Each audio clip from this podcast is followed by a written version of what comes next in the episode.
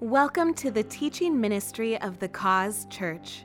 We pray you will be encouraged, challenged, and blessed as you listen to the Word of God. Uh, if you have your Bible, you could turn to Matthew chapter 5. And as you uh, are turning there, uh, my son Amos, who came with me to church last night and is still here at service today with the, in the kids' ministry, he told me he wanted me to share with everybody that he scored not just one goal, but two goals on the soccer field yesterday. He's so humble, he didn't want to proclaim it on his own, but he demanded that I share that news with you. And I've reminded him, I said, I've reminded him, Amos, you are now up to four goals playing in playing four soccer games, in all other Reeves have never scored one goal. So he's making little soccer history. So he's having fun with his first year playing soccer. So yeah, so and very humble, just like his dad. So man had just undergone heart surgery at Mercy Hospital and was in the recovery room. A sister of Mercy, a nun, was at his bedside to reassure him that all went well. You are going to be fine, Mr. Jones. However, we need to know how do you intend to pay for your hospital stay? Do you have insurance coverage? The man was still a little groggy and just replied, No, no, I don't. Is it possible for you to pay cash then? The nun persisted. No, I'm afraid that's not possible, Mr. Jones replied. Well, do you have any close relatives? The nun continued asking so that they can help you out. And he says, Only my sister in Texas but she's a humble spinster nun. Mr. Jones, I must correct you. Nuns are not spinsters, for they are married to God, the nun explained. man said, Well, in that case, send the bill to my brother in law. So there you go. Good. Thanks, Mark. Appreciate it. It's always good to start with a little joke, try to lighten things up. When I was growing up on Friday nights, there was TGIF. It was a whole lineup of shows that were just awesome, right? Completely shaped our generation. Uh, there's and in each of these shows, you would have different characters who ended up having kind of catchphrase that a lot of you still probably know them. One, obviously, if we go to Family Matters, which uh, we had Steve Urkel, right, and has one of the greatest questions of all times, right, which was, "Did I do that?" Right. So it's like just one of his characters' great lines. Another one was from Full House, Uncle Jesse, and he had a catchphrase, right? Little different than Steve Urkel's, but it was it was "Have mercy." Do they have the picture up of Uncle Jesse? And that hair is coming back. You know, Asher's asked to get a perm. We're like, Asher's a character, but that hair's coming back, right?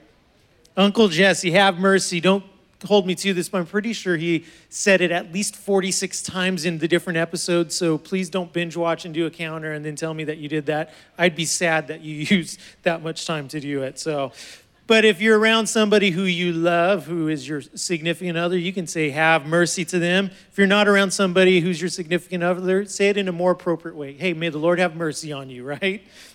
We're going to continue the Blessed Life series today from Jesus' teaching on the Sermon on the Mount in Matthew chapter 5.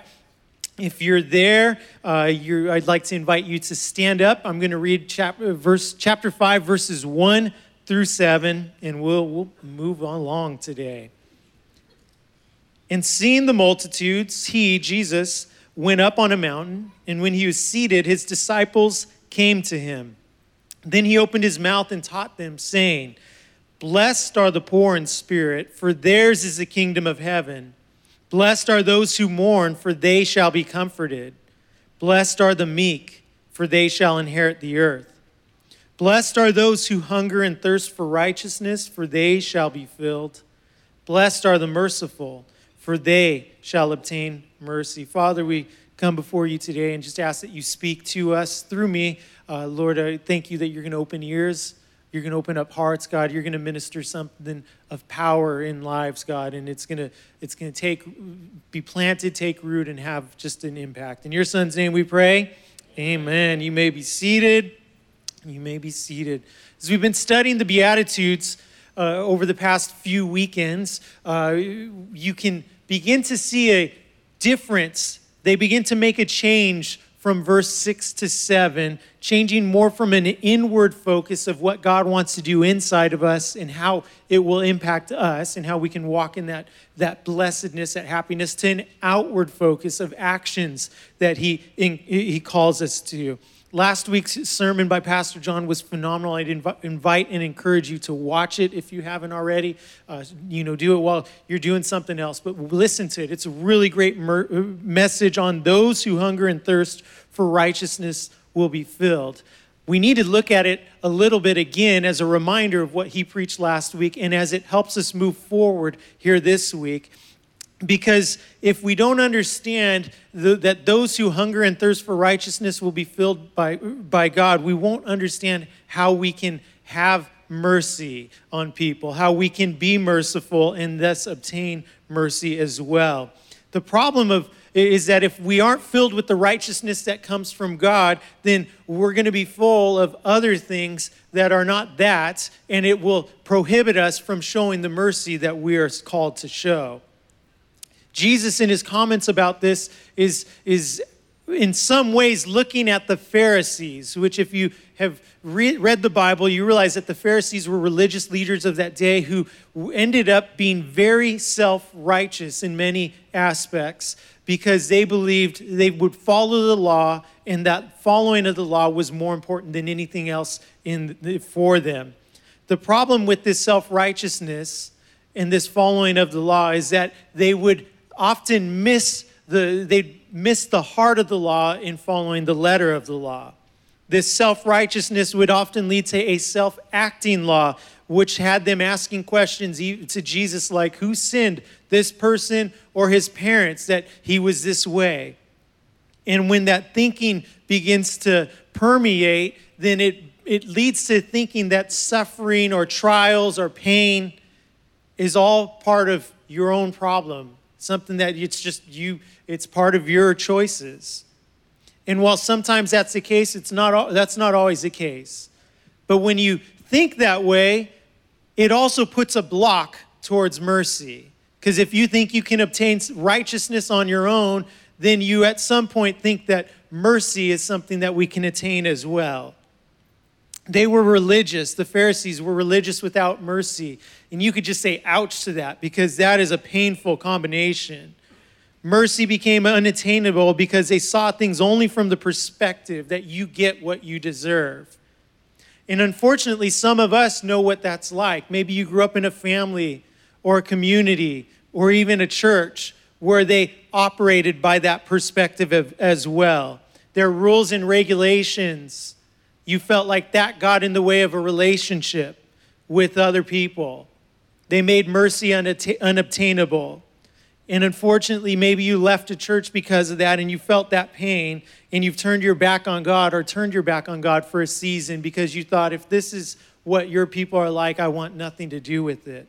But that's not how the church should act, right? Blessed are the merciful. There's a religious formalism that's empty, and with it, there's no extension of mercy. That's not how we're called to be, church. The self righteousness of the Pharisees leads to struggling in any way to show mercy. In fact, it reminds me of a short clip from a movie that I want to show you. We do not train to be merciful here. Mercy is for the weak. Here, on the street, in competition, a man confronts you, he's the enemy. An enemy deserves no mercy. What is the problem, Mr. Lawrence? An enemy deserves no mercy, Pam. I like the oh my when it started to play. Thanks. An enemy deserves no mercy. That's how the Pharisees saw the people around them who weren't fulfilling the law that they felt like they were required to fulfill from the Lord, right? They were Cobra Kai, spiritually speaking, right? We don't want to be a Cobra Kai spiritual people. We don't want to be people who show no mercy. That's not how God wants it to be. That didn't just happen in the church or in the community at that time. It doesn't just happen in the church or community now. It happens outside the walls as well. The Roman culture was very much a merciless culture. Fathers had the right over their kids, their children, to, to end their life at any point with no recourse for the actions of that right? If you know the phrase no recourse, that means nobody can come back to him and ask him questions or punish him for those actions. That's how, that's how the Roman culture operated. In fact, that right was then extended to masters over their slaves as well. It was a merciless culture. And that's part of the reason as you read the Bible and you see what Jesus says about children or what Paul says about slaves, you realize that mercy is a huge component of it and it flipped it on its head. One Roman philosopher said that mercy is a weakness of the soul. Now, if you think it's just left to the Romans to be merciless, I want to argue that I think our culture is pretty merciless today as well. We have a cancel culture fueled by echo chambers that have no mercy for each other.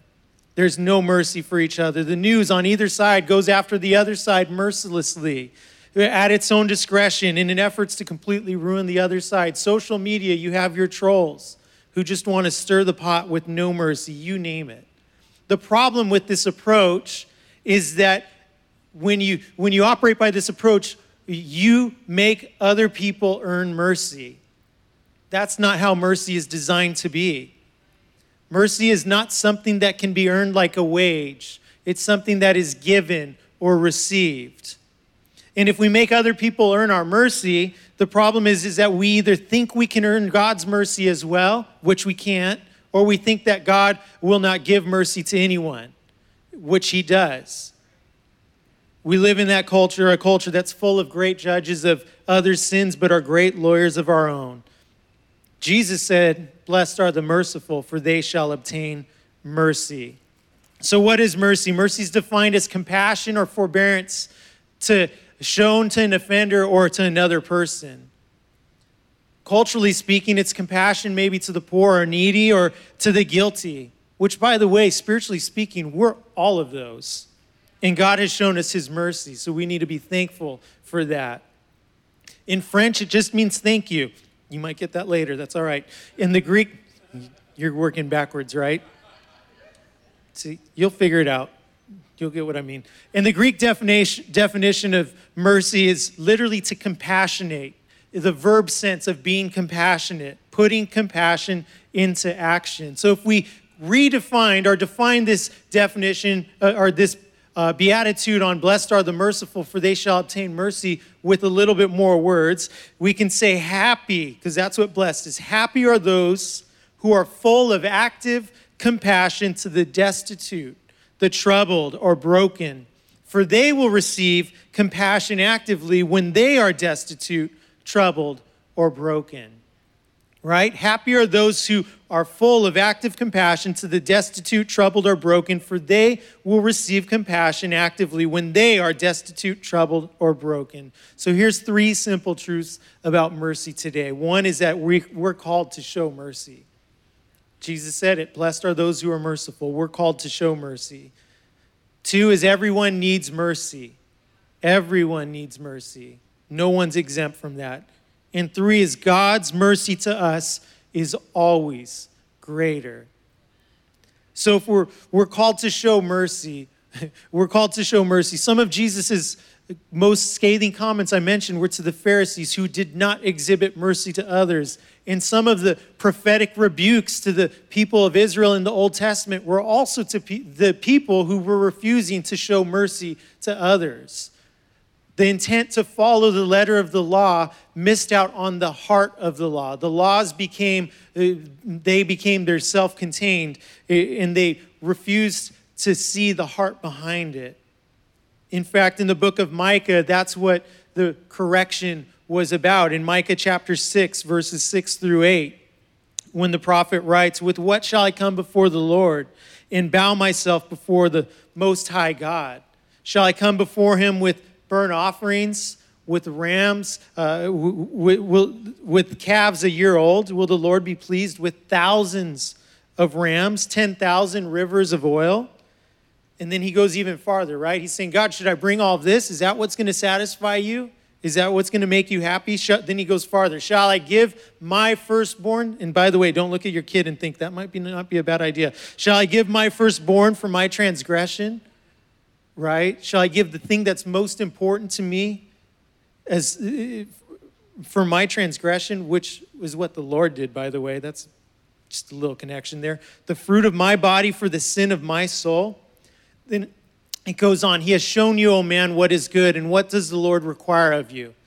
to do justly, to love mercy, and to walk humbly with your God. It shouldn't have a question mark at the end. That's my fault. To do justly, to love mercy, and to walk humbly with your God. That's what the prophet was speaking from the Lord was telling the people. This is what you're called to do.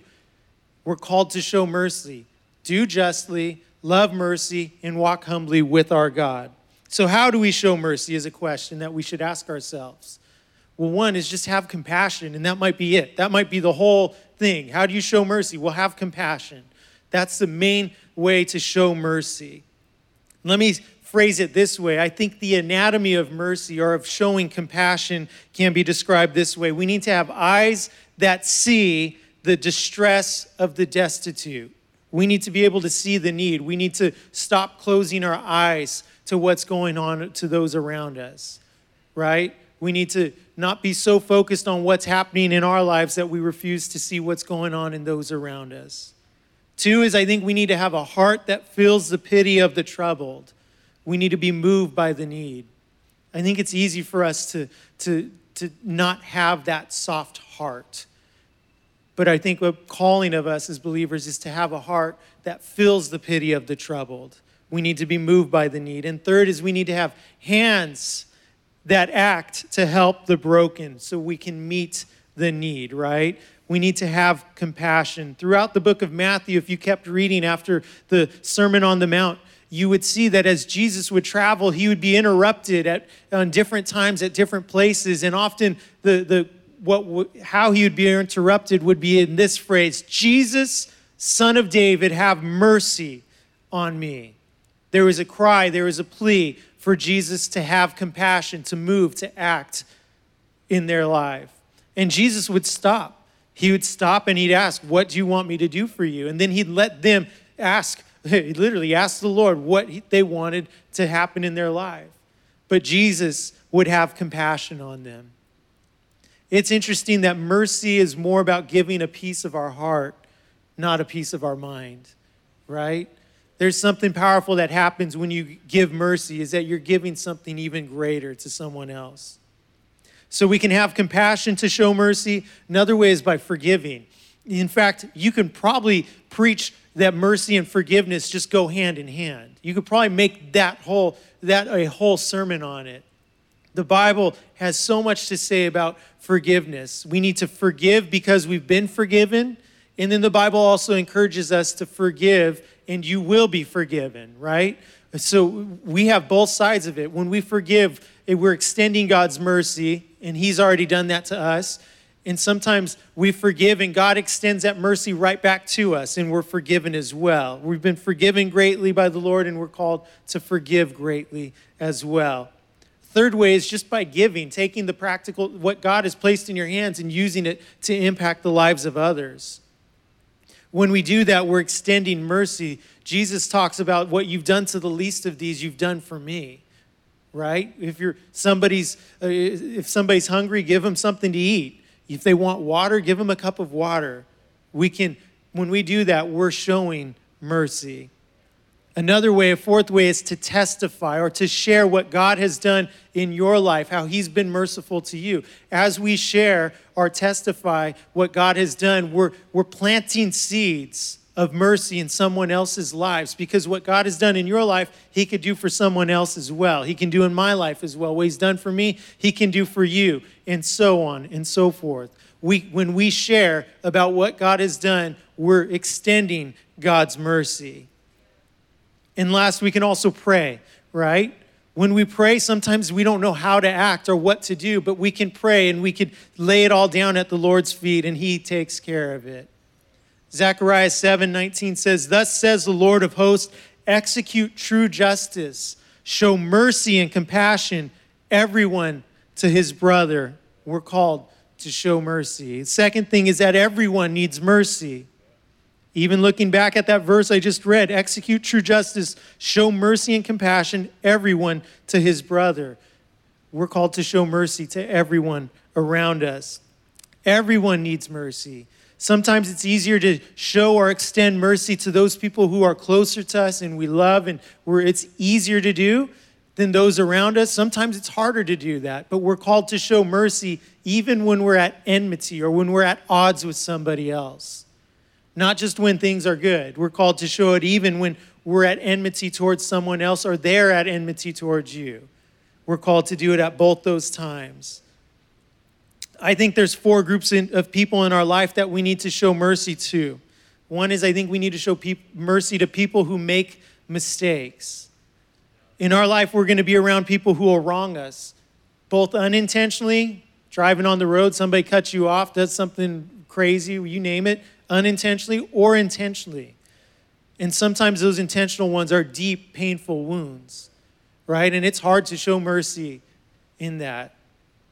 But I want to tell you, I think that being merciful, merciful does not mean being boundaryless, right? So I think you can show mercy while still maintaining or creating a firm boundary that then protects you. I think we can do both. And I think we're supposed to do both. People will make mistakes towards us in our life. We need to show mercy to people who let us down. Maybe it's an unmet expectation, broken promise, business partnership that went bad, job situation, you name it. But we are called to show mercy to people who let us down. Third one is we're called to show mercy to people who are far from God. Because oftentimes that's the only way that they're going to see how the Lord can work in a healthy manner. Because when they're not when people aren't walking with the lord they don't know what what health is. They don't know what it means to be a follower of christ except for from us as believers who show it to them just as taylor swift saying haters gonna hate hate hate shake it off.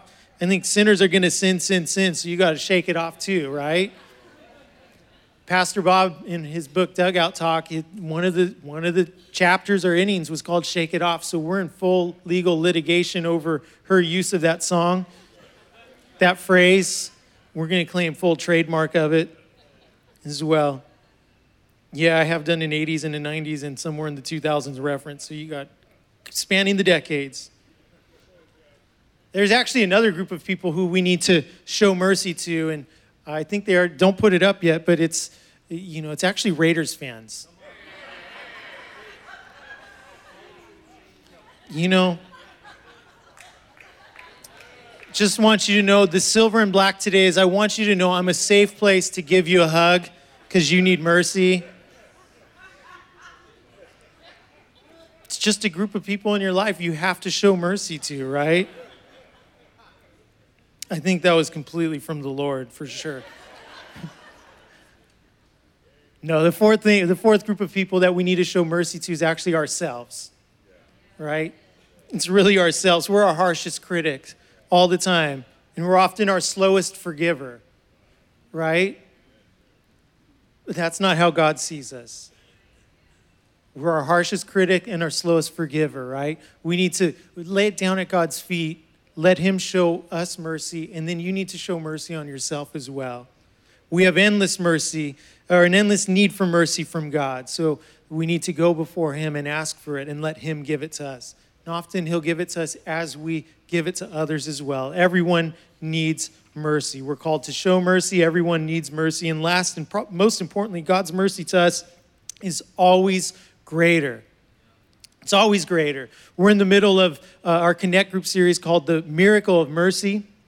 If you're not part of a small group, a connect group, talk to Pastor Judy. We'd love to get you involved. You can dive into this whole topic of mercy even deeper. If you don't, if there's a group that doesn't work for me for you, we'll let you start one. We'll do something. But you can let the Lord work on you in an even deeper way with this topic on mercy, because it's a powerful, powerful thing that as the Lord works on you, you begin to recognize uh, what He's done as well. Another great place, you know, with not just our connect groups, that's a shorter time frame, but CR. Man, CR really helps you walk through mercy. So it's a powerful thing because they realize, both all these realize that God's mercy to us is always greater. It's always greater. In the book of Lamentations, chapter 3, verses 22 and 23, it says, Through the Lord's mercies we are not consumed, because his compassions fail not. They're new every morning. Great is your faithfulness, right? Every morning we have new mercies from the Lord. Every morning we have new mercies from the Lord. And this is written in the book of Lamentations. Lamentations is like a complaint, but it's pointed to God, so it's called a lament. If you complain to somebody else, it's just a complaint. So point your complaints to God, and it becomes a lament that He can address in you, right? If you complain to somebody else, then what are they going to do? Just commiserate with you? So they're not going to fix it most of the time. There's a lot of actually laments in the Bible. There's a lot in Psalms, which is why as we read Psalms, we recognize the realness within the Psalms. And in all these laments, there's always a point where it turns to a trusting of what God is going to do despite the situation. This one's so powerful because it reminds us his mercies are new every morning. We're not consumed. His compassions fail not, they're new every morning. Great is his faithfulness. No matter what we do, his faithfulness is always greater. His mercies are always greater as well. Psalm 136, just the first three verses, but I could read the whole chapter. It says, Oh, give thanks to the Lord, for he is good. It's a call and repeat chapter. That would mean I would read it and the congregation would say the second part. Give thanks to the Lord, for he is good, for his mercies endure forever. That's what the people would say, right? Oh, give thanks to the God of God. And then the people would say, for his mercies endure forever. Oh, give thanks to the Lord of Lords, for his mercies endure forever. Say, for his mercies endure forever. You've just memorized half of chap- Psalm chapter 136, right? Half the psalm is for his mercies endures forever. So think about that. You could leave church having memorized half of a whole chapter of the Bible, right? The other work is memorizing all the ways that his mercy endures forever, right? It's a fundamental truth. God's mercies endure forever. God's mercies endure for, forever. No matter how merciful we are, and we're called, we're happier when we're merciful. His mercies are, are always more so towards us. Now, it's interesting because in this passage of Matthew chapter 5, verse 7, the word for merciful is only used in one other place in the Bible. That word merciful, that same Greek word, is only used in one other place, and it's in the book of Hebrews. And the writer of Hebrews writes this Therefore, in all things, he, referring to Jesus, had to be made like his brethren, that he might be a merciful and faithful high priest in things pertaining to God, to make propitiation for the sins of people. Jesus was merciful to us because he has been in our shoes. Or to say it even better, and the intent of this is he's been in our skin. Fully God, fully man. He knows pain, he knows suffering, he knows hardship, he knows betrayal, he knows all of that. And so he can be merciful to us as we go through it as, as we go through it. He can extend that mercy to us. He, can, he, he knows exactly what we've gone through. If anyone has mercy for our situations, it's Jesus. We're never too far away from receiving his mercy. We're never too far away from it. He can extend that mercy to us. He can extend that mercy to us. No matter what you're facing, Jesus is merciful.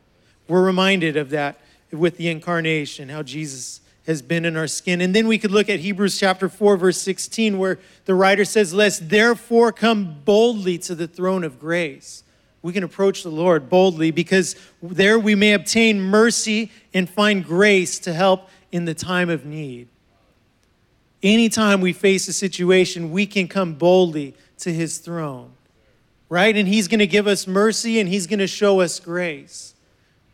And the thing is, is that we don't earn any of that. There's nothing we've done. We just approach him, right? We come boldly and we ask and trust him to do what only he can do. Friends, we're happy when we show mercy. Just as we're, happy when we obtain mercy. As Jesus has been merciful to us, let's be merciful to others. And let's be merciful to others because Jesus has been merciful to us. We're called to show mercy. Everyone needs mercy. And God's mercy to us is always greater. As I've been sharing here today, I'm sure some of you can probably think of different a different person, somebody in your life, a person who maybe God's putting on your heart. I need to I need to take a step. I need to do something to either show mercy, make it make something right, or I need to I need to ask for mercy. And I'm sure that God has spoken to you during this time. And what I want to do right now is I want to give a moment of privacy uh, where you could think about that for five to 10 seconds. Think, is there somebody, God, who I need to take a step and show mercy to here today? And as you think about that over the next five to 10 seconds, I'll come back and then I want to pray for all of us here today. So take a second right now to do that.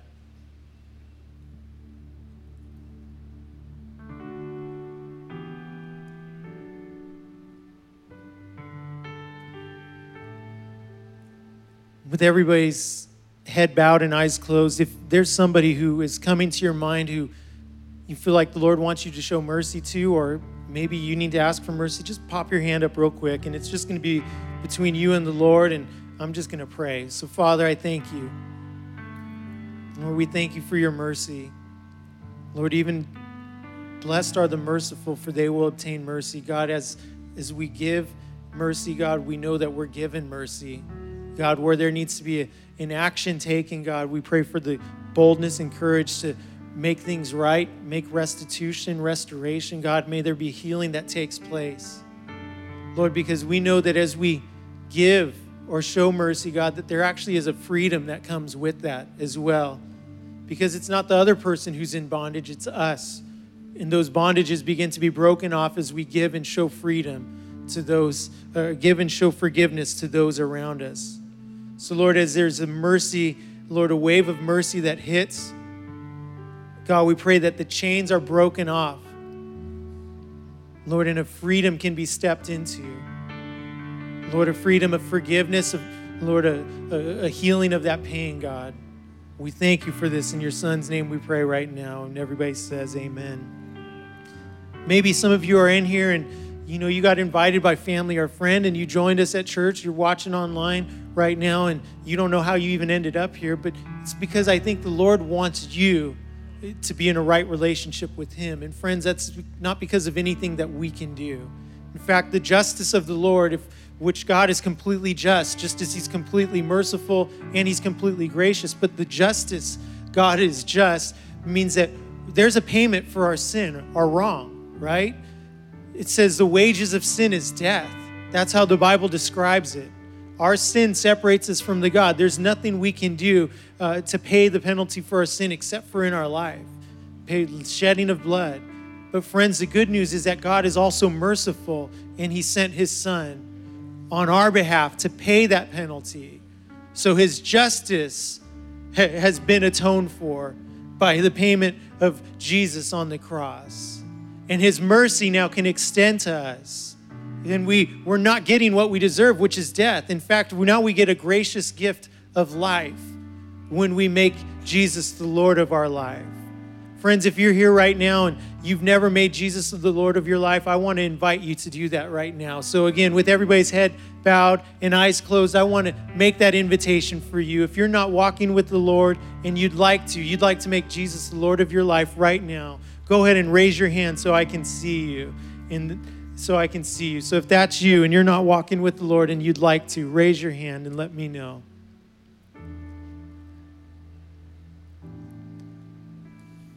Father, we thank you for the men and women in here, God.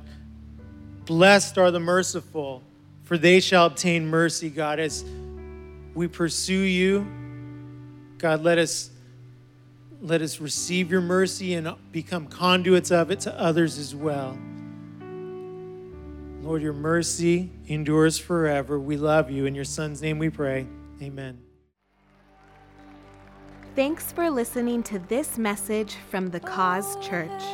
For more information about the cause or for further resources, visit our website, thecause.cc, or call 714 255 0930.